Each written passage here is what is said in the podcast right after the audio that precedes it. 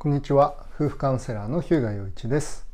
えー、この番組では離婚したいと、え、奥さん旦那さんから言われてしまったあなたのために、えー、夫婦関係修復離婚回避の知恵を聖書からお話ししていきます。えこのえ番組の概要欄に私がご提供しているえ無料の夫婦関係修復の動画講座の案内が載せてあります。また、えー、私の、えー、お試しカウンセリングなどの情報が載っているウェブサイトのリンクも載せてありますので興味のある方はご覧ください。はい、え今回は人生が変わる本と、えカウンセリングということでお話をしていきたいと思います。えある男性クライアントさんからですね、まあ、夫婦関係の修復よりも、まあ、自分を変えるためのカウンセリングを受けたいということを、えー、話してくださっています。で、えー、まあ聖書は、まあ、読むと人生が変わる本なんですね。で、えー、まあそれについてお話をしたいと思います。で、1点目が、いつものように3点お話ししますけど、1点目が人が変われない理由。そして2点目は人生が変わる本。そして3点目は導いてくれる人ということで、え、聖書の言葉は使徒の働き8章31節の、え、導いてくれる人がいなければどうしてわかるでしょうか？という言葉になります。で1点目の、えーと、人が変われない理由ということなんですけれどあの聖書は、まあ、私たちの問題っていうのは私たちの心の中にある罪だというふうに、えー、教えるわけですね。罪でこれは、えー、ちょうどですねあの、まあ、イエス・キリストの例えを、えー、借りてくると、えー、人があの人の罪っていうのは、まあ、病気みたいなものだというふうに言うんですね。でもちろんそのいろんな違いはあるわけですけれど、まあ、イエス・キリストご自身が、まあ、医者を必要とするのは健康な人丈夫な人ではなくて病人ですと。いうふうに言って自分が来たのは、まあ、罪人を招くためだというふうに言われたんですね。ですので、えーと、人が何で変われないかっていうとその罪っていうのはこう癌みたいにその自分では治療できないということなんですよね。自分で何とかできないということなんです。ですから別の言い方をすると自分の中には何て言うんでしょうあの抗体がないというか免疫がないというかその病気、まあ、罪というのはその人生関係を破壊する、まあ、病気のようなものなので、えっと、それをあのほっといても治んないということなんですよね。つまり中に自分の中には答えがないということなんですね。でここが、まあ、聖書とあの心理学とかのアプローチが全く違うところで自分の中もしくは自分の中の問題というものにあの集中してでそれを手放すとかその自分が本当に何を願っているのかということに気づくとか、まあ、自分は価値がある人間なんだというふうに自己肯定感を高めるとかあのそういうことをあの心理学は言うわけですけれどあの役に立たないんですよね。本当の意味で変わるためにはもう病気が治療されなければいけない。私たちの罪が悔い改められて心が変えられる必要があるということなんですね。だから人が自分の力で変われないあの存在だということですね。だから罪っていうのはあの自分では解決できないということなんですね。そして2点目人生が変わる本ということで、まあ、聖書なわけですけれどあのよくあのいろんなところで、まあ、人生この本を読んで人生が変わったとかあのこういう本を読むといいよみたいなことがいっぱいあると思うんですけれど、まあ、この聖書は、まあ、人生が変わる本として2000年のあの歴史があるわけですね。で2000年の間もう何百万というか何億という人たちの人生を変えてきたわけです。まあ、今あの世界の人口の3分の1が聖書を信じる人たちですのであのそれだけのあの実績があるということなんですよね。ですので、えー、この外側自分の中には答えがないんだけど外側の神様の言葉というのが私たちを変えることができるわけですね。で、えー、聖書はあの生きていて神の言葉は生きていてあの力があるというふうに聖書に書いてあるんですよね。つまり人の心を変える力があるということなんですよね。でそれは諸刃の剣よりも鋭いそして、えーまあ、心の思いや考え、まあ、心の思いや計りごとを見分けることができますと、まあ、これヘブルの4章ヘブル人への手紙の4章の12節というところに書いてあるんですけどそういう生きていて力がある聖書の言葉が私たちを変えることができるということなんですよね。で、まあ、私も含めてですけど、まあ、クリスチャンたちの証言っていうのがあるわけですね。聖書によって自分の心が変えられた。ということがあるわけです。で3つ目が、まあ、この本なんですけどでカウンセリング、まあ、この、えー、クライアントさんが言ってくださった、えーと、人自分を変えるためのカウンセリングを受けたいということなんですけれどこの聖書という本はですねあの自分で読んでもあの理解できないという、えー、部分があるわけですね。どういうことかというと,、えー、と先ほどもあの先ほどの使徒の働きのところですけれど、えー、使徒の8章というところに、まあ、エチオピア人の宦官というのが出てくるんですね。でこのエチオピア人の宦官というのはイザヤ書って言って旧約聖書のあの旧約聖書を朗読していたんですね。で馬車の中で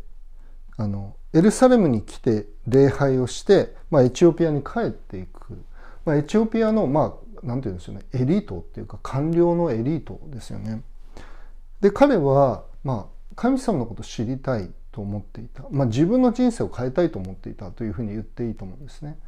だけれどその聖書自分で読んでて分かんなかったわけです。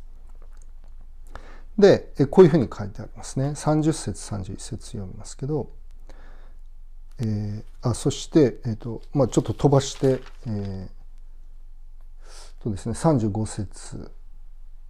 えー、を読みますけどそこでピリポが走っていくとピリポっていうのはこれあの伝道者ですねピリポが走っていくと預言者イザヤの書を読んでいるのが聞こえたので「あなたは読んでいることが分かりますか?」と言ったするとその人は「導いてくれる人がいなければどうしてわかるでしょうか?」と答えた。そして馬車に乗って一緒に座るようピリポに頼んだ。で、32節彼が読んでいた聖書の箇所にはこうあったと言って、このイザヤ書のところが、えー、と少し書かれているんですけれど、で、34節えー、カンガンはピリポに向かって言った。お尋ねしますが、預言者は誰についてこう言っているのですか？自分についてですか？それとも誰か他の人についてですか？35節。ピリポは口を開きこの聖書の箇所から初めて始めてイエスの福音を彼に伝えた。というふうにあってこの人生が変わる本をあの分かりますか？って聞かれていや導いてくれる人がいなければ分からないんだ。ということなんですよね。でここにあの聖書カウンセリングの価値というのが出てくるんですけれどあの導くということがそのカウンセラーとしての働きになってくるわけですね。ですので、えーと、これはどういう意味なんだろう？これ何のこと言ってるんだろう？っていうことを聖書をただ読んだだけではわからないんだけれどそれが分かってる人に説明してもらうとあのこう心にまあ届くというかあのあそういうことなのかということになるわけですね。ですから、まあ、私がカウンセリングの中であの聖書を読んでこれはこういうことなんですよってこれはこういうことなんですよっていうふうにあのご説明するとあそういう意味なんですかと。あそういうことなんですねっていうふうにあの分かるわけですね。ですから、まあ、この聖書の言葉っていうのはあのなんか特別な知識がなければわからないということではないんですけれどそのよく特別な知識っていうか何か隠されてる謎があるっていうことじゃないんですね。でただこれをよく分かっている人例えばこの場合はエチオピアの宦官はよく分かってなかったわけですね。ですけどピリポはよく分かってたわけです。でそれが分かってる人に導いてもらうっていうことによって初めて本当に彼の人生が変わっていくわけですね。で最終的に彼はどうなったかっていうと、まあ、イエス・キリストを信じて、えっと、こういうふうに書いてありますね。えー、39節を見ると、えー、2人が水から上がってきた時これバプテスマって言って水の中にジョボンってあの浸かることですけれどこれ信仰告白して信仰を持ってあのイエス・キリストに従っていくということなんですけど、え、2人が水から上がってきた時主の霊がピリポを連れ去られた。カンガはもはやピリポを見ることはなかったが喜びながら帰っていったというふうにあるんですよね。だから悩みが自分では変わらなくて悩みがあった人が人生が変わる聖書を読んでそしてこの導いてくれる人との出会いがあってで彼はイエス・キリストを信じて救われたわけですね。そしてピリポはいなくなったんです。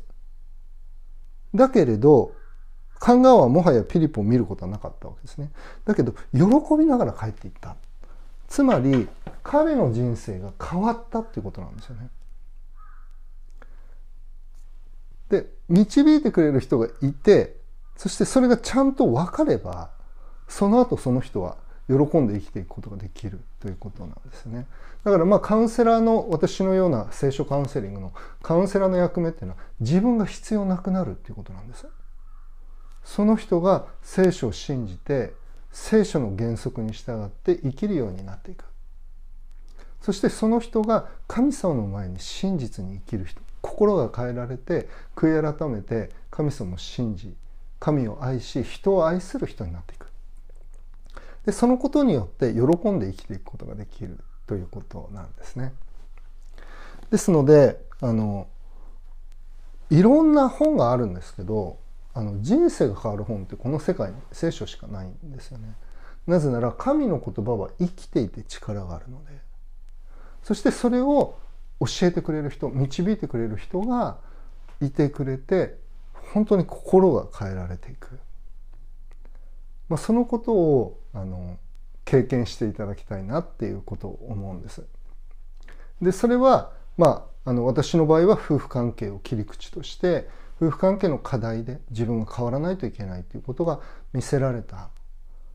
あのこの男性のクライアントさんもそうですけどそこで夫婦関係を糸口として自分自身の心を見つめていく、まあ、そのようなあのカウンセリングの内容になっているわけですね。ですから自分自身の心が変わることなしにあの関係が修復するとかその今回のその関係が破綻してしまったことを糧としてこれから生きていくっていうことはできないわけなんですね。ですからあの心が変わることを主眼として、まあ、私はカウンセリングをしてますしそのその副産物としてあの関係が修復するもしくは関係が修復できなかった離婚に至ったとしてもまああの例えば一つの可能性としてあの復縁に向けて努力していく。もしくは、まあ、新しい人と出会った時にその人を本当に愛せるようになっていく、まあ、私のクライアントさんでもそういう方々あの何人もいらっしゃいますね。離婚に至ったけれど、まあ、新しい出会いが与えられてあの今は幸せな関係を築けている、まあ、そういうふうになっていただくということがあるわけですけれどそのそれは副産物なんですよね。まあ、願っていることでもあるわけですけれどあのまずは自分の心が変わらなければあの何も変わらないということなんですね。でそれがあのこの聖書の言葉であり、まあ、聖書の言葉をあの分かるように導いてくれる、まあ、そのような関わりだということになるわけです。ですからまああの私は夫婦カウンセリング聖書カウンセリングさせていただいてますけど、まあ、教会に行って牧師に導いてもらうとかあのそれでもいいわけですよね導いてくれる人がいればいい、まあ、もしくは経験のあるクリスチャンに聖書を教えてもらうっていうことでもいいわけです。はいということで、えー、人生が変わる本とカウンセリングということでお話をしました。はい、えー、この番組の概要欄に私がご提供している、まあ、冒頭にも申しましたけど、えー無料の夫婦関係修復の動画講座の案内が載せてあります。また私のウェブサイトのリンクも載せてありますので、興味のある方はご覧ください。それでは今日はここまでにしたいと思います。ありがとうございました。